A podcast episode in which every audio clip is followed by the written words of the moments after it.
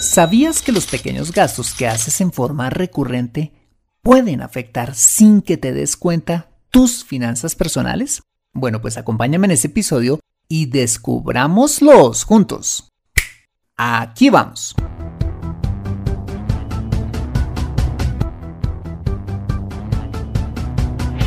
Bienvenido a Consejo Financiero, el podcast de finanzas personales donde aprenderás a manejar inteligentemente tu dinero salir de deudas, tomar buenas decisiones financieras y alcanzar una prosperidad sólida y duradera. Consejo Financiero son finanzas personales prácticas para gente como tú que desean transformar su futuro financiero. Bienvenido a bordo.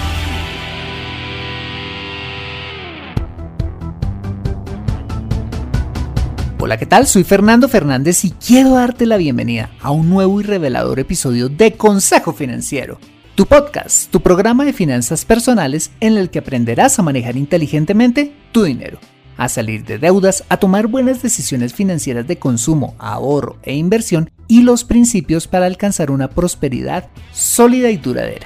Tener educación financiera es un aspecto esencial para alcanzar tus objetivos de vida pues aunque tu profesión o área de conocimiento no sean las finanzas, todo lo que hagas en la vida involucrará dinero, por lo que necesitarás saber administrarlo inteligentemente para tener éxito en todo lo que hagas. En Consejo Financiero aprenderás de manera práctica lo que necesitas para ser un piloto experto de tus finanzas personales.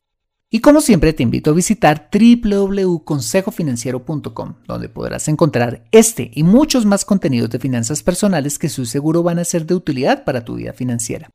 Asimismo, te recuerdo que puedes encontrarme en facebook.com como Consejo Financiero Podcast, en LinkedIn como Fernando Fernández Gutiérrez, en Twitter como arroba consejo acertado y en Instagram como consejo rayita al piso financiero. Bueno, y sin más preámbulos, empecemos con el episodio de hoy. Bienvenidos a bordo. Ojos que no ven, corazón que no siente. Es uno de esos refranes famosos que la gente emplea para referirse con cierta consideración a aquellas personas que ignoran que algo malo les está sucediendo y que gracias a esa ignorancia pues no sufren ni se sienten afectadas por ello. Bueno, pues de alguna manera esto mismo nos puede pasar en nuestras finanzas personales. Es decir, podemos ignorar que algo malo puede estar afectándolas hasta que cataplum. Descubrimos, por ejemplo, que el dinero del mes se nos acabó y no sabemos a dónde se fue. ¿Te ha pasado? Y con frecuencia, la causa de que eso suceda es a lo que se le llama los gastos hormiga, definidos como aquellos pequeños pero numerosos gastos o salidas de dinero en los que incurrimos de forma recurrente, es decir, en forma permanente, frecuente, y que al cabo de un mes o un año se convierten en grandes sumas de dinero. Bueno, pues he llamado este episodio y el siguiente, Ojos que no ven, billetera que sí siente, como una adaptación financiera del famoso refrán, pero con la diferencia de que la ignorancia en este caso sí puede afectar gravemente nuestras finanzas personales, como lo pueden hacer de manera oculta los gastos hormiga. Te quiero confesar que cuando arranqué a construir este contenido pensé que me iba a tomar un episodio a hablar de este tema, pero conforme empecé a investigar y sobre todo a reflexionar sobre pues este tema, encontré que son tan numerosos este tipo de gastos que decidí hacerlo en dos episodios. Bueno, pues sin más preámbulos, comencemos. Y para empezar con este desfile de gastos hormiga, empecemos con los gastos financieros. Si hay un lugar donde hay un montón de gastos recurrentes y casi invisibles, es cuando tenemos toda clase de productos financieros.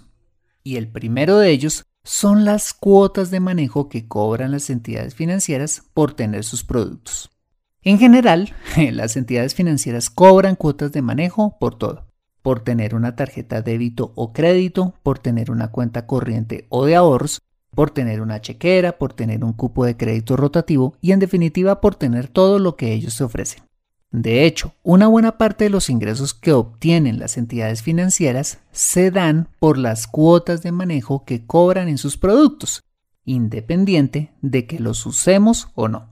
Por ejemplo, el costo de tener en Colombia A ver, imaginemos una cuenta de ahorros con una tarjeta de débito y acompañada de una tarjeta de crédito puede ascender fácilmente a 12 dólares mensuales, que equivaldrían a 144 dólares al cabo de un año.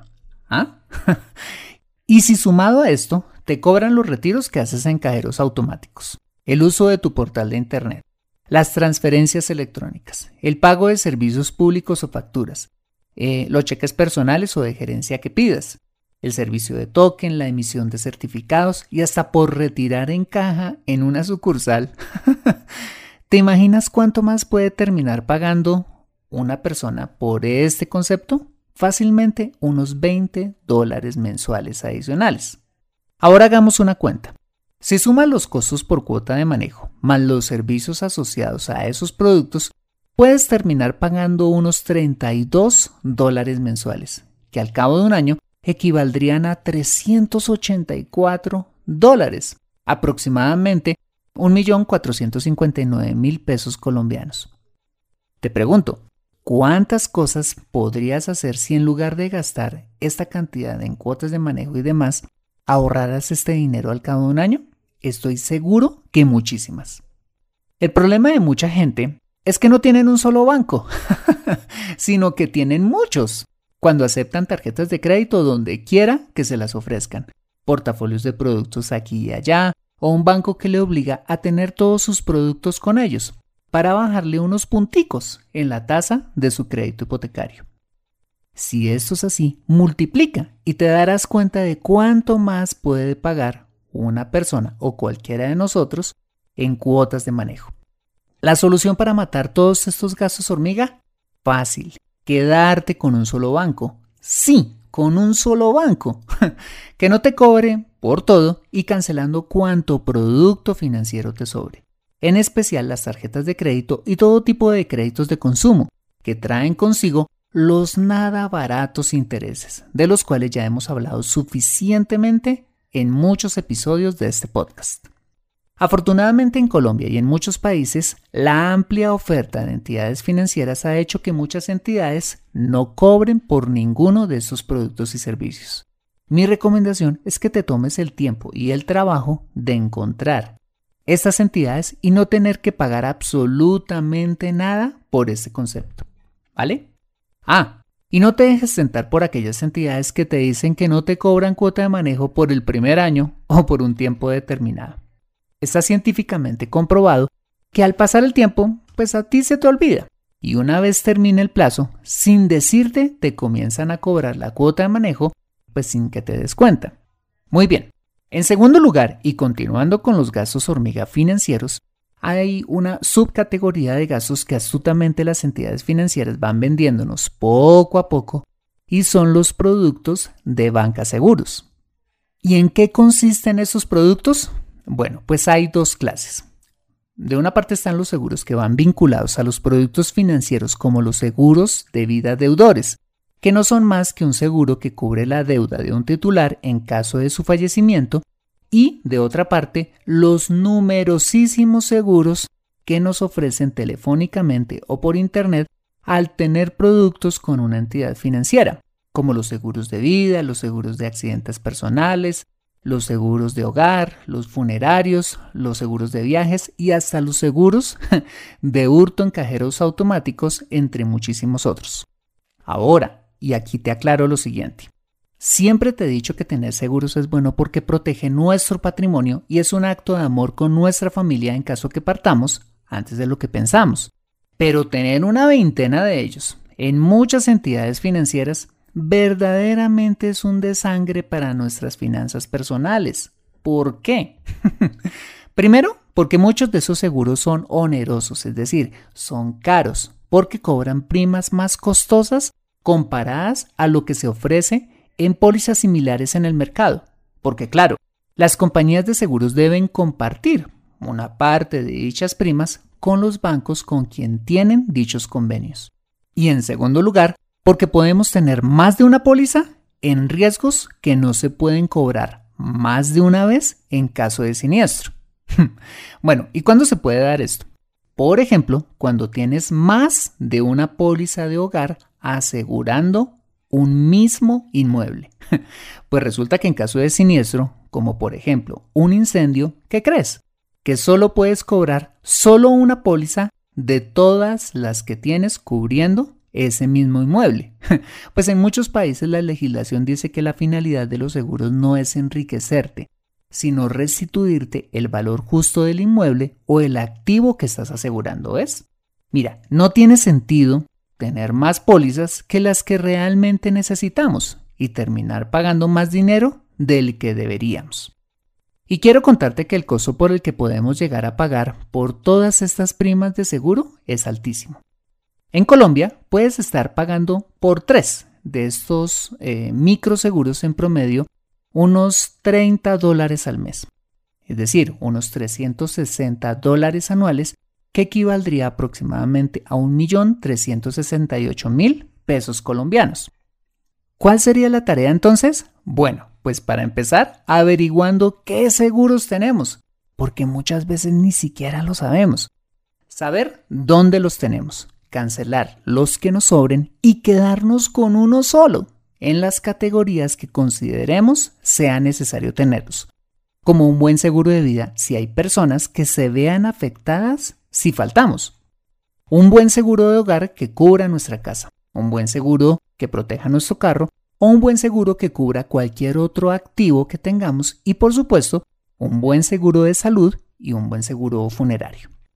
Y aquí tenemos que hacer algo que casi nadie hace, y es averiguar y comparar los seguros más convenientes para nosotros por costo y coberturas en el mercado. En ese sentido es mejor acudir a agentes independientes de seguros, grandes y reconocidos, quienes te ofrecen seguros de muchas compañías, poniéndolas a competir entre ellas para darte lo mejor que hay en el mercado en lugar de tomar dichas pólizas con las entidades financieras. Adicionalmente, puedes hacer esto mismo con los seguros de vida deudores, los primeros que te comentaba al principio de este punto. Por ejemplo, en Colombia, los seguros de vida que aseguran tu deuda con el banco en caso de fallecimiento pueden ser elegidos por ti, contratando esa póliza con la compañía de seguros que mejor precio y cobertura te ofrezca haciendo que te ahorres un montón de dinero en lugar de tener la costosa póliza que usualmente te ofrece el banco. Acompáñame después de este mensaje y veamos las siguientes dos categorías de gastos hormiga, los descuentos y las reducciones que perdemos en el pago de nuestros impuestos y los gastos relacionados con el entretenimiento. Regresamos en breve. Me siento atascada en mi vida financiera y no sé por dónde empezar. Quiero ahorrar para la universidad de mis hijos, pero no sé dónde hacerlo. Me gustaría invertir en fondos de inversión, pero no sé dónde ni cómo. Deseo tener un seguro de vida, pero no entiendo del tema. Quisiera planear mi jubilación, pero no tengo quien me asesore. Si vives en Colombia y este es tu caso, no te preocupes, ve a www.consejofinanciero.com slash asesoría guion al medio financiera y solicita la asesoría que requieres en forma personalizada. Consejo Financiero, mejor educación financiera, mejores decisiones. Regresamos a Consejo Financiero. En el primer segmento de este episodio vimos todos los gastos hormiga relacionados con la tenencia de productos financieros y los servicios que los acompañan, así como los gastos hormiga relacionados con los productos de banca seguros. Muy bien. En tercer lugar, hay unos gastos hormiga financieros de los cuales casi nadie habla y son los descuentos y las reducciones que perdemos en el pago de nuestros impuestos por no pagarlos con anticipación o cuando no usamos los beneficios tributarios que la ley nos ofrece. Por ejemplo, en Colombia, quien pague con anticipación los impuestos anuales que graban los bienes inmuebles y los vehículos que se posean, tienen un descuento del 10%, lo que significa un ahorro considerable en impuestos, que se convierte en un gasto hormiga cuando por falta de organización no se aprovechan esos descuentos, pagando tarifa plena o peor aún, con multa por pagar después de la fecha límite de pago. Lo que podemos hacer para no desaprovechar estos descuentos es ahorrar durante todo el año una pequeña cantidad mensual para pagar todos estos impuestos. de tal manera que tengamos la liquidez cuando toque pagarlos. Para ello, es muy útil tener un fondo donde ahorremos mensualmente por débito automático lo que pagamos al año en impuestos. Es algo que con mi esposa hemos venido haciendo durante años y mientras para otros es una tortura la llegada de estos pagos, la verdad para nosotros es un placer pagarlos, porque tenemos ahorrado el dinero y no tenemos que mirar de dónde va a salir el dinero para hacerlo. Tener ahorrada esa plática, la verdad es una tranquilidad total. Y tú también lo puedes hacer. Y de otra parte, también relacionado con los impuestos, un gasto hormiga considerable es no aprovechar los beneficios tributarios que ofrece la ley en tu país para disminuir nuestro impuesto de renta, que se pueden comer fácilmente casi que un mes de salario al año, lo que constituye quizás uno de los gastos más grandes en los que debemos incurrir y solo por falta de organización. Por ejemplo, en Colombia y en muchos países hay múltiples beneficios tributarios por hacer ciertas cosas o ahorrar en ciertos productos, como lo es el ahorro voluntario en pensiones voluntarias y obligatorias o en seguros de pensiones en mi país. O en Estados Unidos tienes beneficios tributarios por ahorrar en productos de jubilación como los conocidos 401ks y las cuentas de ahorro educacional. O en México tienes beneficios tributarios si ahorras en los conocidos afores y otros productos financieros. Esto por darte tan solo algunos ejemplos de vehículos de ahorro e inversión que te dan beneficios fiscales en tu país.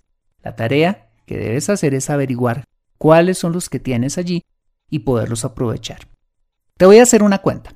Si digamos al año te ganas 27 mm, mil dólares y no aprovechas ninguno de esos beneficios, significa que podrías terminar pagando aproximadamente 1.900 dólares sin impuestos al año, es decir, casi un mes de ingresos en impuestos. Pero atención, si ahorras y aprovechas los beneficios que te ofrece la ley de tu país, ¿qué crees? Te puedes ahorrar en promedio hasta un 50% de esos 1.900 dólares es decir, unos 950 dólares, que vendrían siendo unos 3.610.000 pesos colombianos en impuestos. un hormigonón de dinero al cabo de un año. Claro, todo depende de la legislación de tu país y tu situación fiscal. Solución, hablar inmediatamente con tu contador o asesor financiero, con el fin de aprovechar todos los beneficios que te ofrezca la ley de tu país y no dejar, por favor, dinero sobre la mesa. ¿No te parece una verdadera lástima dejar que ese dinero se vaya? Muy bien, hasta aquí vimos la primera categoría de gastos hormiga, y son todos aquellos relacionados con la tenencia de productos financieros, los seguros y aquellos relacionados con los impuestos. Siguiendo con este desfile en línea india de gastos hormiga, en segundo lugar está la categoría de entretenimiento, con gastos como las suscripciones a múltiples plataformas de streaming como Netflix, HBO, Amazon Prime o DirecTV y la suscripción a múltiples aplicaciones móviles como Spotify, Deezer, Apple Music y muchas otras. Con eso no te estoy diciendo que sea malo tener alguno de estos servicios, pero tener simultáneamente más de un servicio de streaming de video porque en uno de ellos puedo ver alguna serie que en la otra no. o tener más de una plataforma de música sí que me parece un total desperdicio de dinero. Hagamos cuentas. Supongamos que tienes Netflix y HBO simultáneamente. Netflix te cuesta unos 4 dólares mensuales y HBO cuesta unos 7, por lo que estarías pagando un total de 11 dólares al mes. Mira, y para serte sincero, estoy completamente seguro que las 24 horas del día no te alcanzarían jamás para ver ni siquiera una fracción del contenido que te ofrecen estas dos plataformas. Lo que quiere decir que en la práctica estás desaprovechando al menos una de las dos, por lo que estás botando a la basura entre 48 a 84 dólares al año. Y lo mismo pasa cuando tienes más de una plataforma de música cuyo precio es de aproximadamente 4 dólares al mes, o sea, otros 48 dólares adicionales al año. Si sumamos, ¿te parece justo con tu bolsillo dejar ir 96 dólares anuales o sea, unos 364 mil pesos colombianos por tener más suscripciones que las que realmente necesitas? Yo creo que no. Mi recomendación es quedarte con una sola suscripción y cancelar las demás. En lo personal, creo que tener un servicio de streaming de video y otro de música es más que suficiente. Así otros servicios ofrezcan maravillas adicionales que los que tenemos no nos ofrecen. Bueno, muy bien, hasta aquí esta primera entrega de gastos hormiga, en los que vimos los gastos asociados a la tenencia de productos y servicios financieros productos de banca seguros, el desaprovechamiento de beneficios en el pago de nuestros impuestos y las suscripciones de streaming. Y para cerrar este primer episodio solo quisiera hacerte una cuenta final. Si solo sumamos los 384 dólares anuales de gastos hormiga en costos de productos y servicios financieros, los 360 dólares en primas de banca seguros y los 96 dólares de servicios de streaming, sin contar los beneficios fiscales y los descuentos que te puedes estar perdiendo en materia de impuestos, solo esto sumaría la nada despreciable suma de 840 dólares anuales, aproximadamente unos 3.192.000 pesos colombianos. Toda una colonia de gastos hormiga. ¿No valdría la pena desde ya revisar todos tus productos financieros seguros, suscripciones y demás, y atajar todos esos gastos hormiga, así como sentarte urgentemente con tu contador o asesor financiero para ahorrarte miles de dólares adicionales al año? Así es que empieza a tomar el control de esos gastos hormiga desde ya. No dejes que se coman una buena parte de tus ingresos. Aprende a controlar tu dinero en Consejo Financiero. Bueno, muy bien, ese ha sido el episodio número 141 de Consejo Financiero. Si te ha gustado este episodio, házmelo saber suscribiéndote al podcast y sobre todo escribiendo tu valioso comentario en torno a este programa. Y si escuchas este episodio desde un iPhone o un iPad, para mí sería súper valioso si me dejas tu opinión acerca del programa. Esto lo puedes hacer al entrar a Consejo Financiero a través de la aplicación podcast de tu dispositivo y bajar hasta calificaciones y reseñas y dejarme allí tu opinión dando clic en escribir reseña. Eso me ayudará un montón para posicionar aún más el programa y de esta manera poder llegar a muchas más personas. Como siempre, mil gracias por tu ayuda. Asimismo, te invito a compartir este episodio a través de tus redes sociales con tus contactos, familia o amigos a quienes consideres les sea útil este episodio para su vida financiera y personal. Bueno, muy bien, yo soy Fernando Fernández, tu asesor financiero y anfitrión de este programa. El sello de José Luis Calderón en la edición de este podcast. Muchas gracias por compartir tu tiempo conmigo revisando tus productos financieros, sudando en la bicicleta estática, paseando tu mascota o donde quiera que estés y recuerda. Consejo Financiero son finanzas personales prácticas para gente como tú que desean transformar su futuro financiero. Buena semana y nos vemos con un nuevo episodio el próximo lunes a las 5 pm hora de Colombia. See you later!